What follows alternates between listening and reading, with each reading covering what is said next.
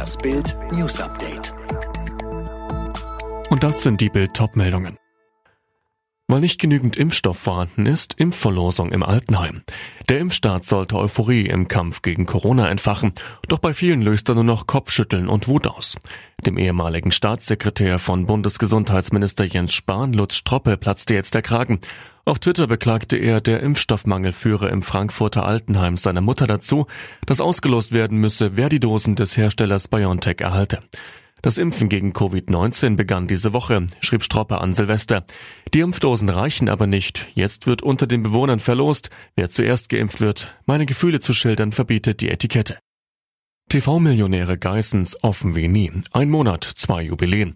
Am Sonntag feiern die TV-Millionäre Carmen und Robert Geiss den zehnten Geburtstag ihrer TV-Serie Die Geissens.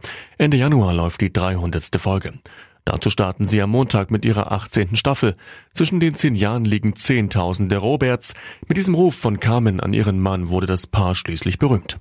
Im großen Bild Doppelinterview spricht das Ehepaar, das mit der Modemarke Uncle Sam reich wurde und das laut einer Allensbach-Umfrage 89 Prozent aller Deutschen kennen über Cash, Kids und Ehe. Und jetzt weitere Bildnews. Das Bundesgesundheitsministerium hat auf Kritik aus den Ländern reagiert, dass die Auslieferung des Corona-Impfstoffs viel zu stockend verläuft. Bis Ende Januar sollen weitere knapp 2,7 Millionen Dosen des Mittels von BioNTech und Pfizer zur Verfügung stehen, versichert das Ministerium auf Twitter. Mehr von Manuel Anhut.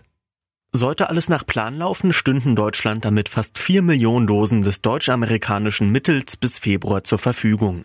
Dazu kommt, dass kommende Woche wohl auch der Impfstoff des US-Unternehmens Moderna zugelassen wird. Allein von BioNTech und Moderna hat sich die Bundesrepublik 130 Millionen Impfdosen gesichert. Weitere Mittel der Pharmakonzerne AstraZeneca oder CureVac sollen ebenfalls folgen. Die Ärztegewerkschaft Marburger Bund fordert, den aktuellen harten Lockdown zu verlängern. Als Grund nannte die Vorsitzende Jona die Lage an den Krankenhäusern. Sie sagte den Funke-Zeitungen, die Belastung durch die Versorgung von Corona-Patienten sei auch über die Feiertage weiter angestiegen. Immer mehr Patienten auf den Intensivstationen müssten mit immer weniger Personal versorgt werden. US-Präsident Trump muss wenige Wochen vor dem Ende seiner Amtszeit noch eine herbe Niederlage einstecken. Der US-Kongress hat Trumps Veto gegen den Verteidigungshaushalt gekippt. Gisa Weber berichtet. Ja, nach dem Repräsentantenhaus hat auch der von Trumps Republikanern dominierte Senat mit großer Mehrheit für den Etatentwurf gestimmt. Es ist das erste Mal in Trumps Amtszeit, dass der Kongress ein Veto Trumps abgeschmettert hat. Auch ohne die Unterschrift des Präsidenten kann der 740 Milliarden Dollar Haushalt jetzt in Kraft treten. Das bedeutet unter anderem, dass der geplante Truppenabzug aus Deutschland auf Eis gelegt ist. Der Tourismuskonzern TUI erwartet einen weitgehend normalen Reisesommer. Das hat Vorstandschef Josen der Rheinischen Post gesagt. Er rechnet damit, dass die begonnenen Corona-Impfungen Reisebeschränkungen bald unnötig machen. In Frankreich wird wegen der hohen Corona-Infektionszahlen ab heute die nächtliche Ausgangssperre verschärft. In besonders betroffenen Gebieten beginnt sie bereits ab 18 Uhr. In der Bretagne versucht die Polizei unterdessen seit Silvester eine illegale Party mit 2500 Gästen aufzulösen.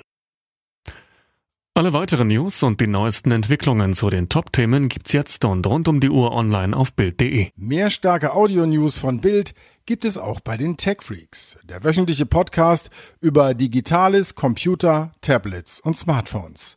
Tech Freaks, überall, wo es Podcasts gibt.